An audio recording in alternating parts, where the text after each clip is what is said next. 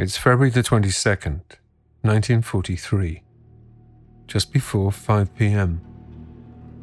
We're at Stadelheim prison in Munich. This grim, grey jail is one of the largest in Germany. In 1922, an inmate named Adolf Hitler spent a month here for common assault. Now, under his Nazis, Stadelheim has become a repository for opponents of the regime. It's definitely not somewhere you'd want to end up. In a room off the main cell block, three young people sit around. They share a cigarette, smiling, cracking morbid jokes. They eye the clock as its hands tick round to the hour. Their names are Hans and Sophie Scholl, a brother and sister aged 24 and 21, and their friend Christoph Probst, aged 23. All are students at the University of Munich. And their crime? The reason they're here? Handing out flyers on campus, albeit ones critical of the government, something which translates in Nazi Germany as high treason. At one point, the Scholls were dutiful Nazis, but the scales fell from their eyes some time ago. They are part of a clandestine movement called the White Rose. This regime, Hitler's regime, is one they can no longer support. Fellow students, the nation is profoundly shaken by the defeat of our troops at Stalingrad, reads their latest pamphlet. 330,000 Germans have been senselessly, irresponsibly led to death and destruction through the cunning strategy of a corporal from World War I. Our Fuhrer, we thank you. The three activists had taken great care to preserve their identities as they distributed the leaflets around the university, leaving them outside lecture theatres. Inevitably, there was going to be a slip up.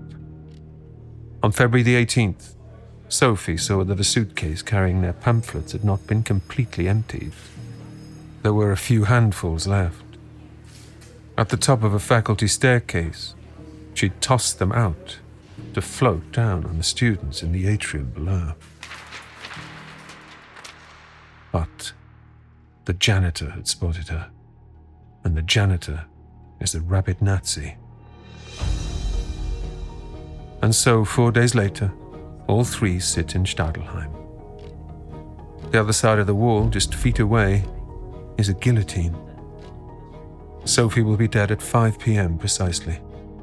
Her brother, 502, Probst at 505. From Noiser, this is the story of Hitler's downfall, and this is Real Dictators.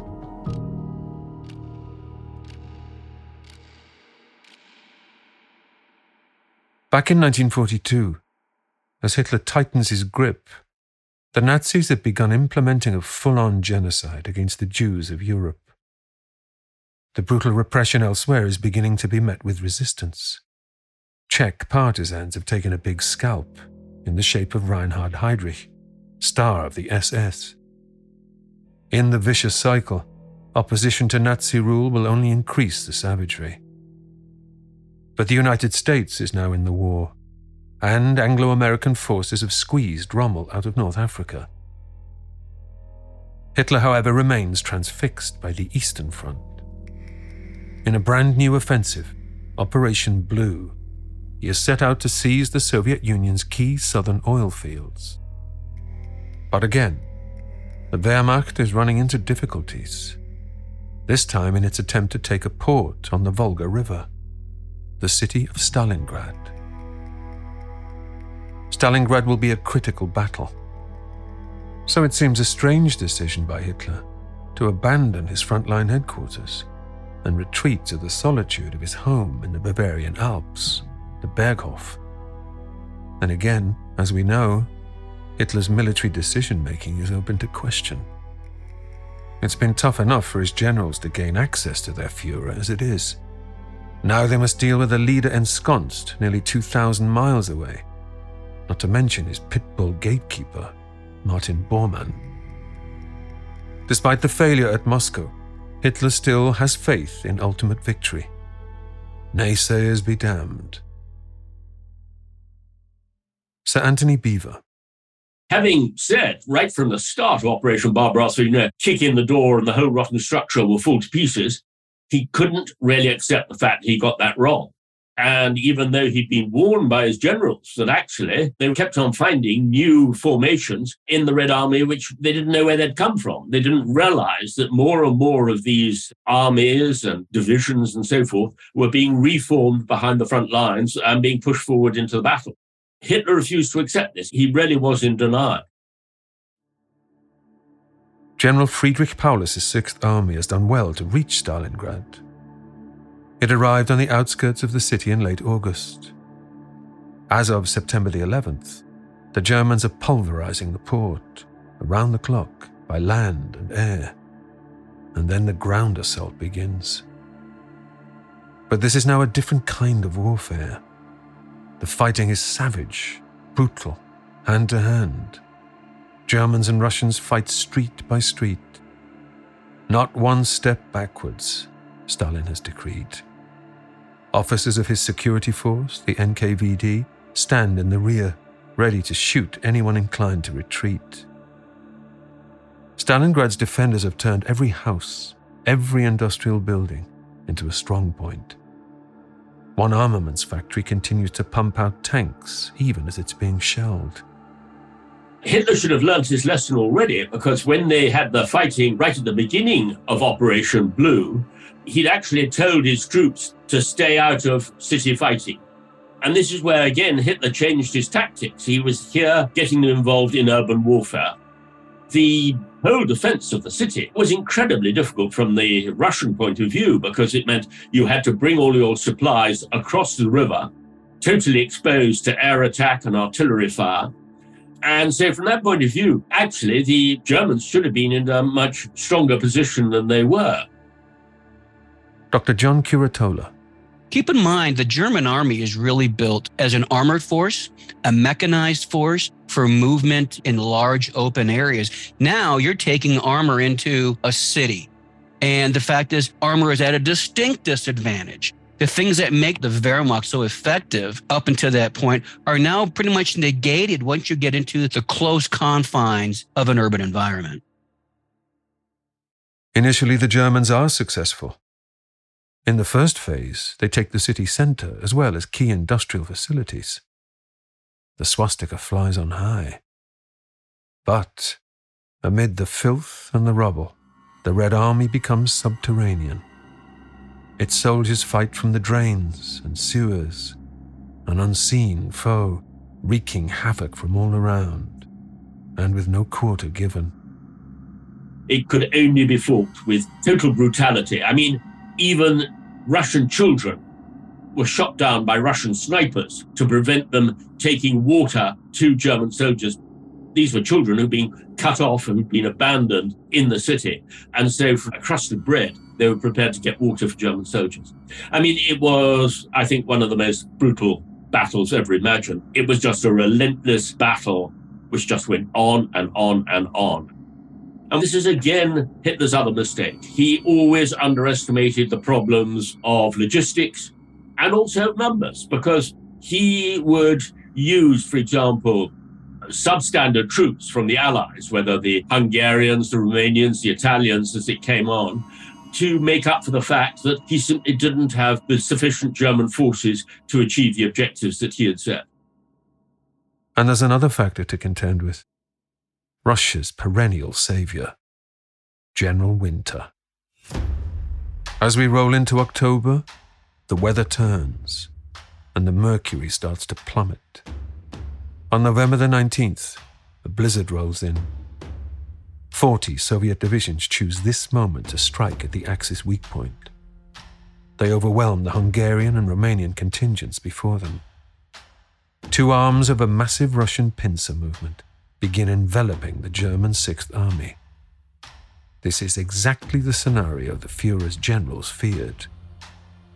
Led by General Zhukov, this encirclement of Stalingrad is soon complete, 200,000 Germans and 90,000 Axis allies are cut off, trapped inside the Stalingrad kettle. General Paulus could perhaps still wriggle his way out of it. He requests permission to break out, to punch through the Soviet lines and reconnect with the rump of the German army. But Hitler, now back at his field headquarters, denies him. The Sixth Army must stay put. Hermann Goering now steps into the picture. He is a man growing conspicuous by his failures, He's never one to shy away from a spot of self glorification. His Luftwaffe will save the day, he decrees. He will supply the Sixth Army by air. Meanwhile, Hitler brings General von Manstein, the conqueror of France, into his inner circle. Unfortunately for Hitler, Manstein agrees with Paulus. Generals should be given freedom of action. Allow Paulus to call it as he sees it on the ground. This is not a situation to be micromanaged from afar. And, Manstein says, Goering is talking nonsense. For some reason, the material the Luftwaffe are dropping includes cases of medals and condoms. To make any meaningful difference, they would have to airlift in 700 tons of cargo daily ammunition, food, everything. An impossible target to meet. To top it off, the Stalingrad pocket is now surrounded by anti aircraft guns, ready to take down Goering's slow moving transport planes.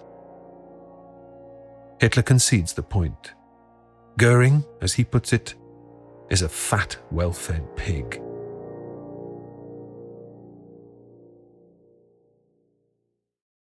Historian Ruth Goodman, host of Noiser's newest podcast, The Curious History of Your Home. I've spent my life investigating the hidden history of everyday objects. The vacuum cleaner in your cupboard, sleek and compact today, but when it was invented, it was literally powered by horses and took four to six people to operate. The minty fresh toothpaste by a sink. Well, if you lived in ancient Greece, you'd be washing your teeth with ground up bones and oyster shells. Double glazed windows? We owe those to a French king's odd fascination with oranges. The Curious History of Your Home explores the extraordinary in the ordinary. Listen to The Curious History of Your Home each Tuesday, wherever you get your podcasts. From award winning podcasters Noiser, The Curious History of Your Home.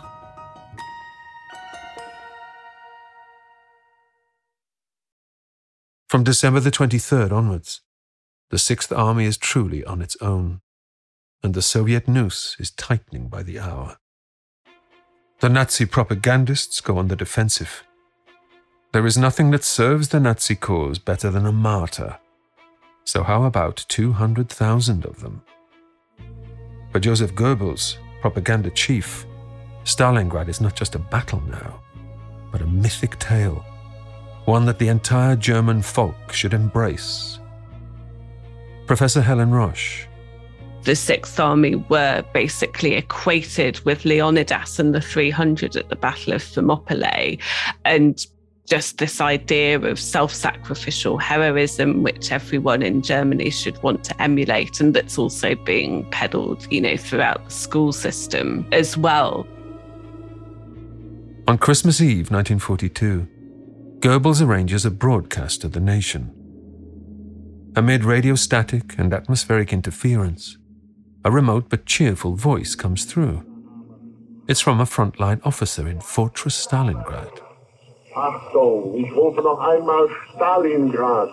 Hier ist Stalingrad. Hier ist die Front an der Wolga. Achtung, noch einmal die The boys are in good spirits, he assures the German people. It's a tough old slog, but don't worry, they'll see it through. The lads in their foxholes even sign off with a chorus of Silent Night. The broadcast is a fake, created in a studio in Berlin. In reality, disease, starvation, and frostbite are the order of the day. Ammunition is scarce. Forced underground, like their Soviet foe, The once proud men of the Wehrmacht are now scavenging like animals, living like sewer rats. Professor Nicholas O'Shaughnessy. Well, a lot of senior soldiers got very fed up with Goebbels. They felt that the PR was beginning to overwhelm the truth and their ability to organize and fight. They could have retreated. And instead, they were reduced to cannibalism, in fact. There were cases of them eating the corpses of other Germans to survive. It becomes really quite squalid and disgusting. The Soviets reply with a broadcast of their own. It's not so festive. Every seven seconds, it reminds its enemy, a German soldier dies. General Paulus informs Hitler that his nephew, Leo Raubal, has been wounded. He could still be airlifted out. As if to underscore his resolve, Hitler refuses. Remember Geli Raubal, the young woman who was once the object of Hitler's infatuation and who killed herself for him? Well, Leo is her brother. Now he has been condemned to death by Uncle Dolph. Stalin, incidentally, has done something similar. His own son, Yakov, has been captured by the Germans. Stalin has declined his release as part of a prisoner exchange. Yakov will perish within weeks at Sachsenhausen concentration camp. Remarkably, the charade continues. January the 30th, 1943 marks the 10th anniversary of Hitler's ascension to power. The congratulatory telegrams come in from around the German fronts, including one from General Paulus. Hitler replies, The whole German people are deeply moved by its heroes inside this city. Your sacrifice will not be in vain. Hang on. Sacrifice? In another broadcast, Goering repeats the theme of the 300 Spartans. He even talks about the Sixth Army in the past tense. To the German soldiers inside the Stalingrad pocket, the message is clear. They've been abandoned. Is Hitler's cause really worth all this? On January the 24th, Paulus sends a further note to Hitler. Without munitions or food, effective command no longer possible, collapse imminent. Army requests permission to surrender in order to save lives of remaining troops. Hitler replies, Surrender is forbidden. Sixth Army will hold their positions to the last man and the last round. On January the 31st, under a withering Soviet onslaught, he promotes Paulus to field marshal. It's a power play. No German officer of this rank has ever capitulated. Paulus won't want to be the first. The Fuhrer also arranges for an aide to supply the newly minted field marshal with a pistol, so he can do the decent thing when the time comes. But the same day, Hitler receives news that the men of the Wehrmacht are now laying down their arms. What's more, the Soviets have located Paulus in his secret command post in the bowels of a bombed out department store. Paulus offers himself up. He signs off to Hitler. The Sixth Army, true to their oath and conscious of the lofty importance of their mission, have held their position to the last man and the last round for Fuhrer and fatherland unto the end.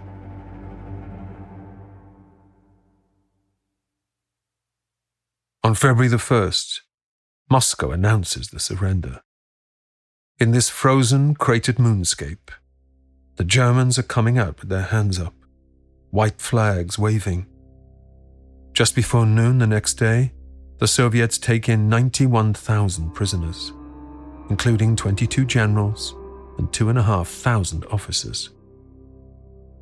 The casualties of the Stalingrad campaign are staggering. Half a million men killed or captured. A quarter of Germany's military equipment destroyed. Even Goebbels can't duck this one. On February the 3rd, the German public is awakened to the sound of state radio playing somber music. An announcer intones that due to vastly superior enemy forces and unfavorable circumstances, the German army has faced defeat. A three day period of mourning is declared. Theatres, cinemas, all forms of entertainment are shut down. Professor Thomas Weber. Stalingrad is an unmitigated disaster, but ultimately Nazi propaganda deals with this uh, brilliantly. I mean, again, brilliantly in an extremely unethical and immoral way, because what Goebbels and his propagandists decides is, okay, well, if we can't hide it, let's make the best out of it. Let's make this now a war of national survival. Let's make this really part of this apocalyptical battle. Hitler can now say, and Goebbels can now say, this is all part of this global showdown for survival that I've always told you that exists. The line, you will die so that Germany will live, is actually a line that keeps on being pushed time and time again which also helps to understand why so many Germans continue the war until 1945, until the bitter end. We have the example of Dunkirk. After all, didn't Churchill, as Goebbels well knew, turn that into the most magnificent PR event by transmogrifying defeat into a kind of victory? The same here with Goebbels. He actually turns it into the ultimate epic of German heroic sacrifice. What is life? Life is the nation, muses Hitler. The individual must die anyway. Beyond the life of the individual is the nation. And so you have the deaths of 200,000 German soldiers. You have 90,000 taken into Russian captivity, of whom only 5,000 emerge in 1955 when they're sent back to Germany as ghost people. Really, they're mere shadows of men. One of these survivors, incidentally, will be Leo Raubal. He will defy the odds to make it through the gulags. The trouble with lying to the whole of your own country is that actually the truth is going to slip out at some particular point.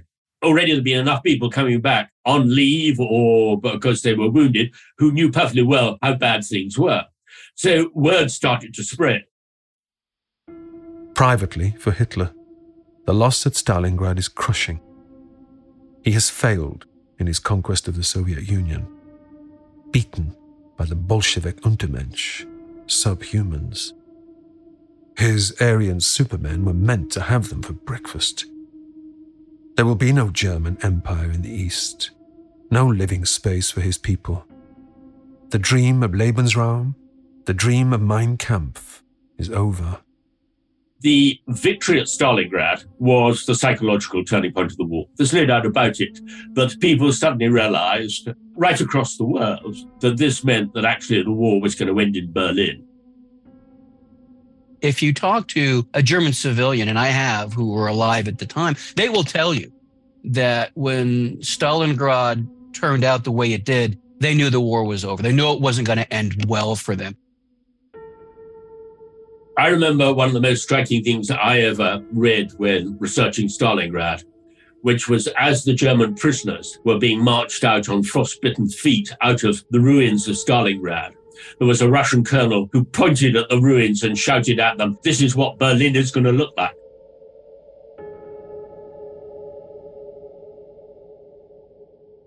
On February the 18th, at Hitler's behest, Goebbels makes a speech at the Berlin Sportpalast Arena.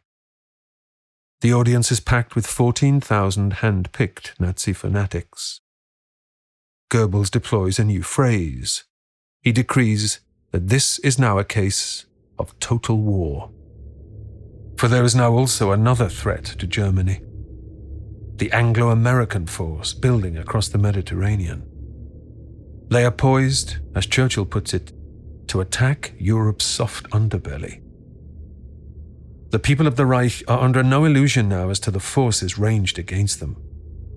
By night and by day, the bombers of the RAF and US Air Force, operating from bases in England, are pounding German cities mercilessly. Germany is no longer bringing war to others, others are bringing war to Germany. If the war in the air is swinging the Allies' way, so too is the war at sea. Again, there has been a lack of focus on the part of the Fuhrer. The German Navy, the Kriegsmarine, had started out with an impressive array of battleships. But these vessels were built as surface raiders. They were designed to sink merchant shipping, not necessarily to engage in naval combat. Over the course of the war, their bluff has been called. Many of these big beasts have been sunk. The others now sit bottled up in the North Sea, reduced to skulking in and out of the Norwegian fjords. As for the U boats, that's a different story. At the peak of production, 400 German submarines were unleashed upon the Atlantic. The goal has been to starve Britain out, to sever her vital lifeline of food, raw materials, oil. By the first half of 1942, the U boats were sinking 4 million tons, over 100 ships a month.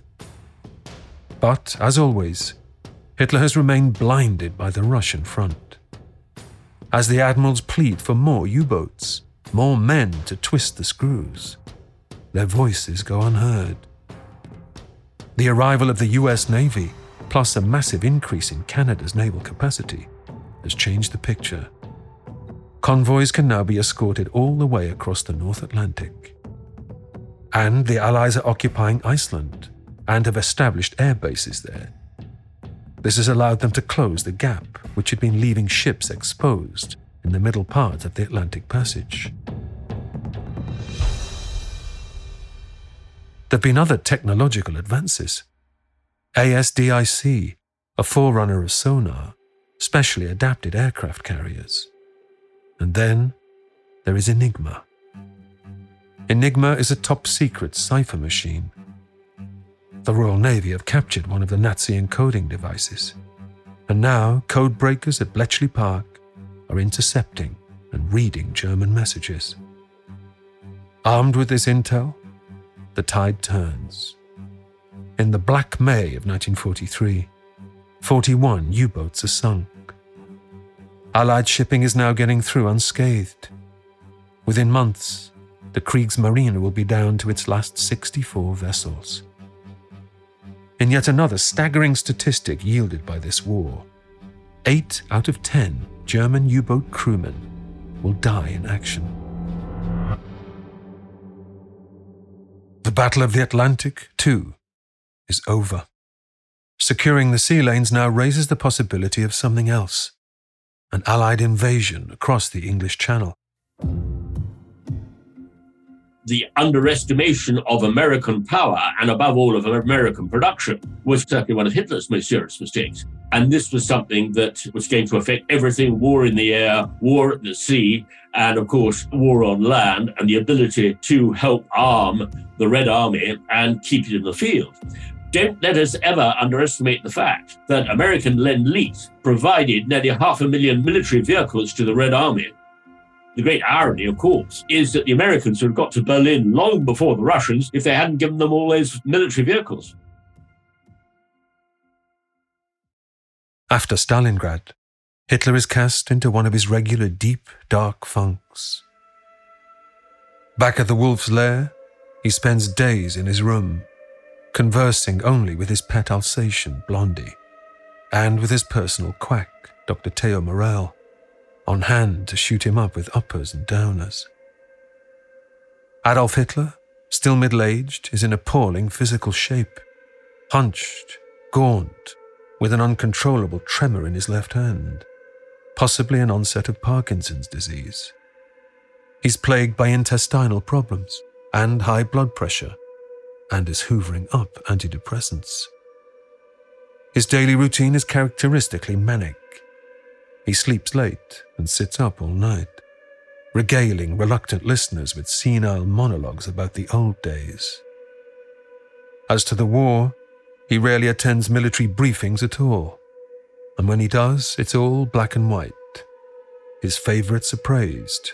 Anyone who disagrees with him is an idiot or a coward.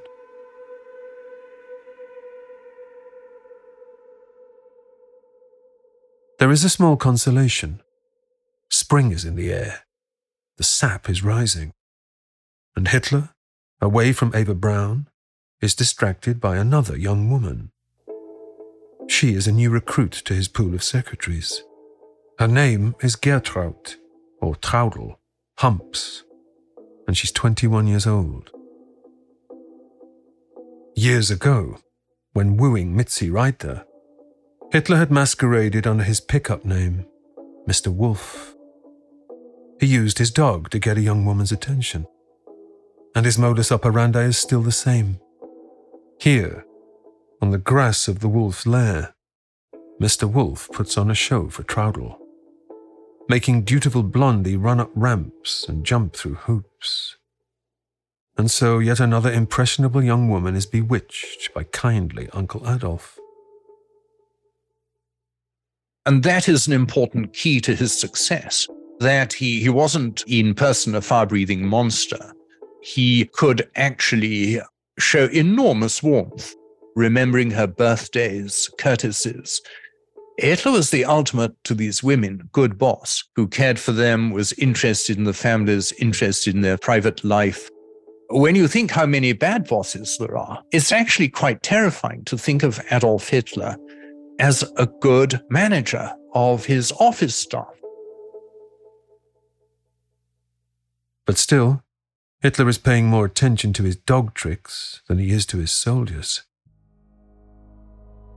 If you remember from last time, the Allies, on their way to victory in North Africa, had staged a conference at Casablanca. President Roosevelt had announced the new war doctrine of unconditional surrender. It's a simple message the Nazi regime must be finished off once and for all. No ifs or buts. But, as some amongst the Allies mutter, is it wise strategically? The Russians are moving in from the east. That brings its own fears of Stalin rolling through to Germany, of communism in Central Europe. The Soviet advance is entrenching all Germans, regardless of their politics, into a battle for survival, a do or die position. That will be a tough nut to crack. And then there are the noises now coming out of the Reich, picked up in Allied intelligence circles. There are senior military figures in Berlin prepared to strike a peace with the West. Some are even willing to do away with Hitler altogether. Whether they're genuine anti Nazis or just opportunists, they can see the writing on the wall. For some while now, General Hans Oster has been part of an anti Hitler conspiracy. It emanates from within the Abwehr, Germany's military intelligence. Oster has found someone willing to be their hitman. His name is Major General Henning von Tresckow. Tresckow is no innocent. He was involved in the invasion of France and was fully subscribed to Hitler's ripping up the Treaty of Versailles. But, privately, he was appalled by the anti Semitism and the thuggery that brought Hitler to power. He's expressed a revulsion over the atrocities in Russia. Tresckow is chief of staff to Field Marshal von Kluge. This means he has access to Hitler's schedule, his travel arrangements. The best way to isolate Hitler is when he's on one of his rare trips to the Eastern Front. There were actually about 25 conspiracies against Hitler. Their failure meant that he believed himself, in his own words, to be a man walking with destiny, a man protected by providence. Remember that in the night of the long knives, two generals were actually murdered. And so the disenchantment begins then with people like Tresckow and Oster. The resistance begins then. These men are, in the end, German patriots. They want Germany to survive. They see that Hitler is destroying Germany and that the high loyalty is not to the head of the army and the head of state, but actually to the German entity itself. And this is what motivates them. Amid the fallout from Stalingrad, an opportunity presents itself. Hitler is due to make a flying visit to his frontline headquarters at Smolensk. He will return immediately to the Wolf's Lair in Rastenburg East Prussia. It's a small window, and so Tresckow gets to work. It's the evening of March the 13th, 1943. A giant Condor plane sits on the runway at Smolensk, ready to spirit Hitler away. As the engines rev up, Tresckow hands something to Colonel Heinz Brandt, a member of the Fuhrer's entourage. It's a gift boxed pair of bottles. Cointreau. A debt that Tresckow owes one of the other generals back at the Wolf's Lair. Would Brandt mind passing it on? The contents are absolutely not any kind of liqueur. Instead, the bottles are packed with a British made plastic explosive and a fuse set to detonate mid flight, somewhere over Minsk. Later, in their field post, Tresckow and his aide de camp, Lieutenant von Schlabrendorf, sit by the phone. Time drags. They smoke like crazy and wait for the news the devastating announcement that the great Adolf Hitler has just perished in an air crash. When the phone does ring, they jump out of their skin. But the word coming through is not what they expect. An insider confirms that the Fuhrer has landed safely in Rastenburg. Schlabrendorf heads straight off to East Prussia. Incredibly, he somehow manages to intercept the package without arousing any suspicions. It turns out that the cold of the cabin hold caused the fuse to malfunction. And so the conspirators try again, and again, and again. Some of their attempts are truly extraordinary. There was the one with Axel von dem Bussche. He is in a German cavalry regiment. He's selected because he is the ultimate handsome German officer. And what he's going to do is model new uniforms on the catwalk for Hitler. And this is mid war, and it shows the absolute lunatic nature of the Third Reich and its obsession with imagery and fetishism that there should be a catwalk modeling uniform display for the Fuhrer to, to plan new uniforms for the German army what dear little Axel is actually doing is taking two prime bombs in his pocket. And when he twirls on the catwalk, he's going to release them, blow himself up and Hitler. He's going to do a, a kamikaze act. Unfortunately, and this is what happens with all the conspiracies, something goes wrong. That trainload of uniforms is blown up by Allied bombing. And so no catwalk, no modeling, no uniform fetishism and Axel is sent off to the Eastern Front, where he loses a leg. Axel resurfaces actually at St. Antony's College, Oxford, in the early 1980s, uh, where he is working on some kind of thesis and proceeds to astonish the dons of Oxford University, both by his drinking capacity and by the extraordinary richness of his anecdotes. It's no longer just the military men who are turning against the Fuhrer. It's the morning of February the 22nd, 1943, at the Palace of Justice in Munich. We're back to the characters that opened this episode the student conspirators of White Rose. Hans and Sophie Scholl, plus their friend Christoph Probst, have been turned into the Gestapo the students, they hadn't always had totally anti Hitler convictions. They'd been members of the Hitler Youth. The Scholls had quite bought into the regime. It's been suggested that it was the war service of the male members of the group that encouraged them to take a stand and start distributing these leaflets. They also had quite strong religious convictions. So at first, they were just distributing these anti Nazi pamphlets around Munich. And then later on, they had secret carriers taking them to other cities, uh, but still mainly in southern Germany. And in total, I think there were six leaflets, which had a total of about 15,000 copies. So what's also happening now during the war is, is that on the one hand, a surprisingly large number of the German people rally behind the war effort.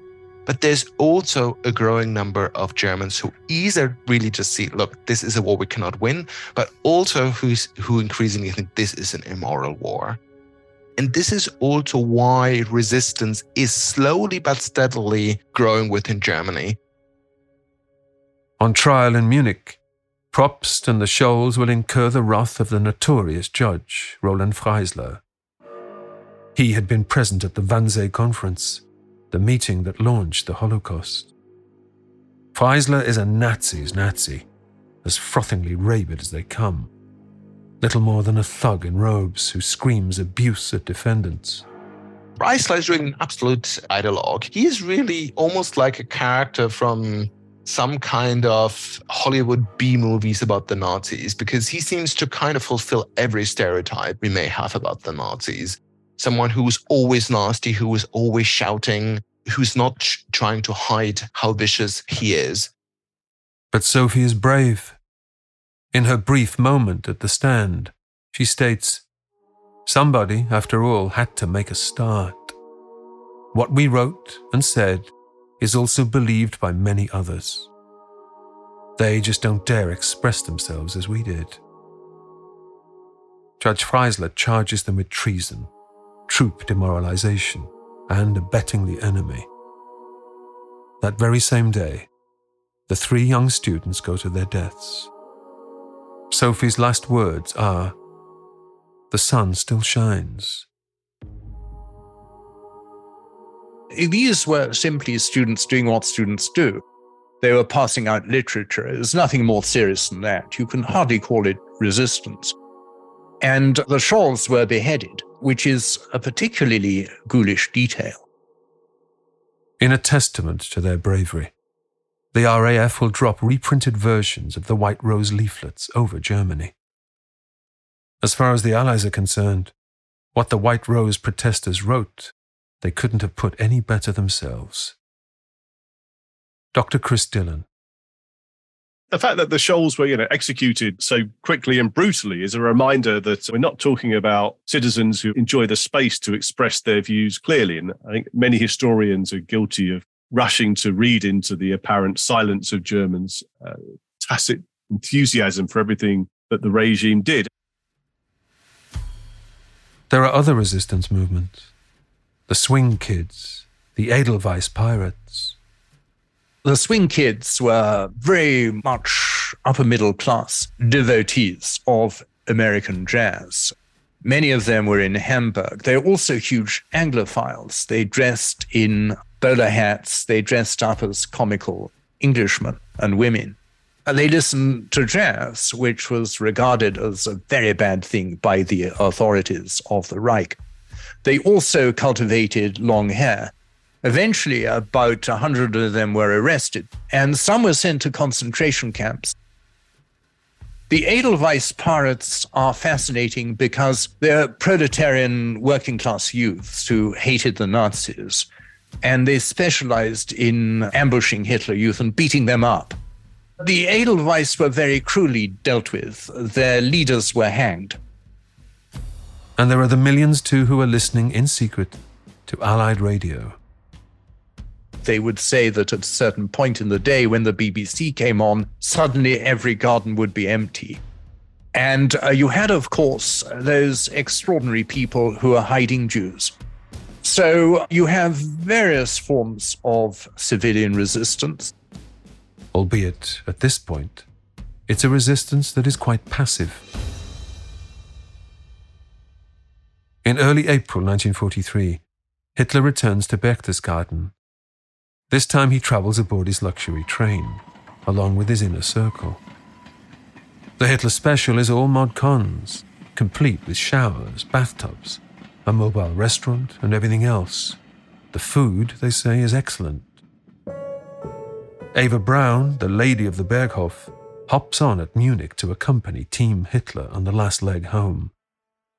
It's no secret that she and Hitler are now living as man and wife, though it's quite obvious she is being snubbed by the wives of Goering, Goebbels, and Ribbentrop. At Hitler's Alpine retreat, the Fuhrer's new crush, the wide eyed Traudl Humps, is given a tour of the building. and the beautifully presented sculptures and exotic vases. But with Eva back on the scene, Uncle Dolph has to rein in his flirting.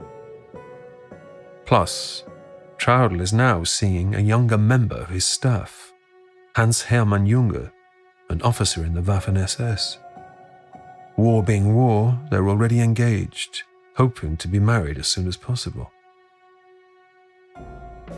At the Berghof, everyone settles into the daily routine, which largely involves walking on eggshells for most of the day lest they wake their Fuhrer. It's a bit of a challenge for Eva, who must stop her two black Scottish terriers from yapping. Hitler likes to entertain around four o'clock in the afternoon, when most of the staff have gone home, although Martin Bormann, his private secretary, seems ever present. Eva doesn't much care for Bormann. He's a bit of a philanderer. A staunch vegetarian, Hitler will typically eat a late lunch of gruel or oatmeal soup with baked potatoes soaked in linseed oil. He rails against those who indulge in the cruel practice of eating meat. Without any trace of the grim irony at play, he describes how he once visited a slaughterhouse in Ukraine. The treatment of the cattle was terrible. Before the sun goes down, Hitler and Eva like to take a 20 minute walk to the Berghof's tea house, which looks out over the mountains. There, Hitler drinks apple tea while they discuss plays and movies. Only then, in the evening, at around 7 pm, will Hitler get down to business. The stream of vehicles arrives, discharging generals and staff officers. As Hitler eats again, mashed potatoes and salad, the nervous top brass will tell their Fuhrer what he wants to hear about the successes on the Eastern Front and how, despite the little inconvenience of Stalingrad, everything's going to be all right. While the men discuss war, the women make themselves scarce. Eva, Traudl, and the secretaries sneak off for cigarettes, wolfing peppermints to cover their breath. By this time, sitting in the armchairs, Hitler is droning on once more to his captive audience, who do their best not to nod off.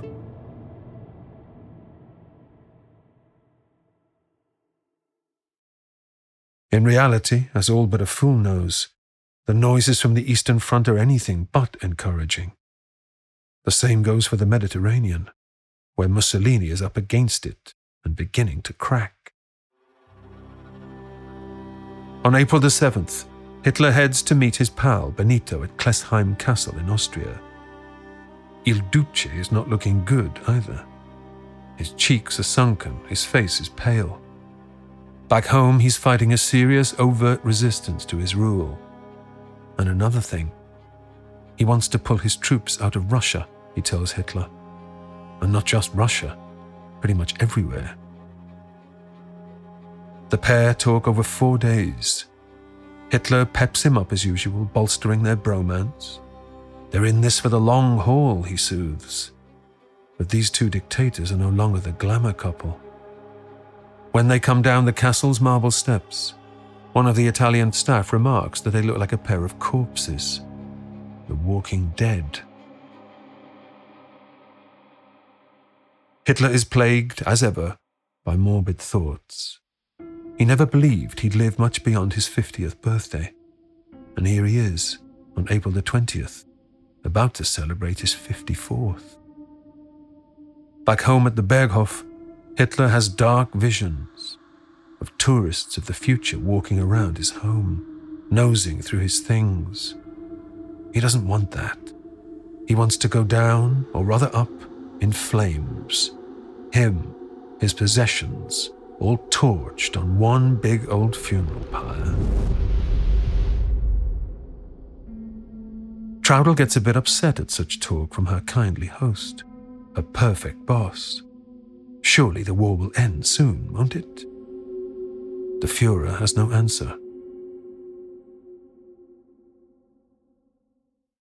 Out on the Eastern Front, the Wehrmacht continues to be rolled back.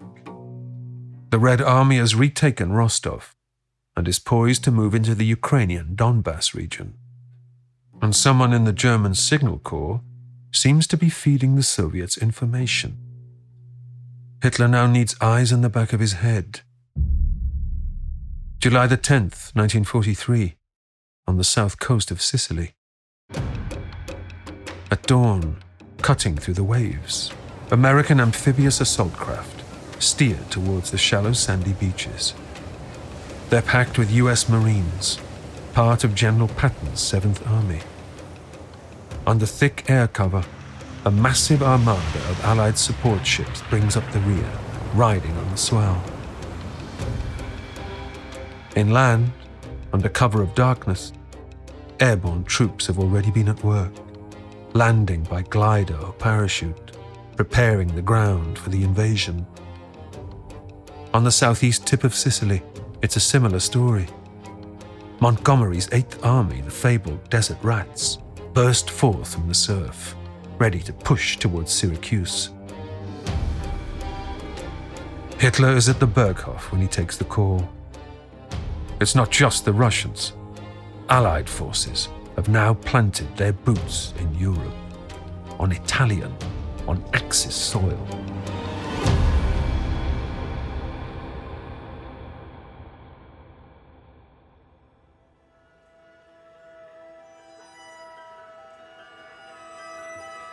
In the next episode, in Italy, Mussolini is overthrown. Hitler must stage a daring mission to rescue his fascist partner. With the Red Army rampant, another epochal battle sends the Wehrmacht on the retreat. Soon, more bad news will reach the Berghof. Allied troops are landing in Normandy. But with the Fuhrer fast asleep in his quarters, Will anyone dare break it to him? That's next time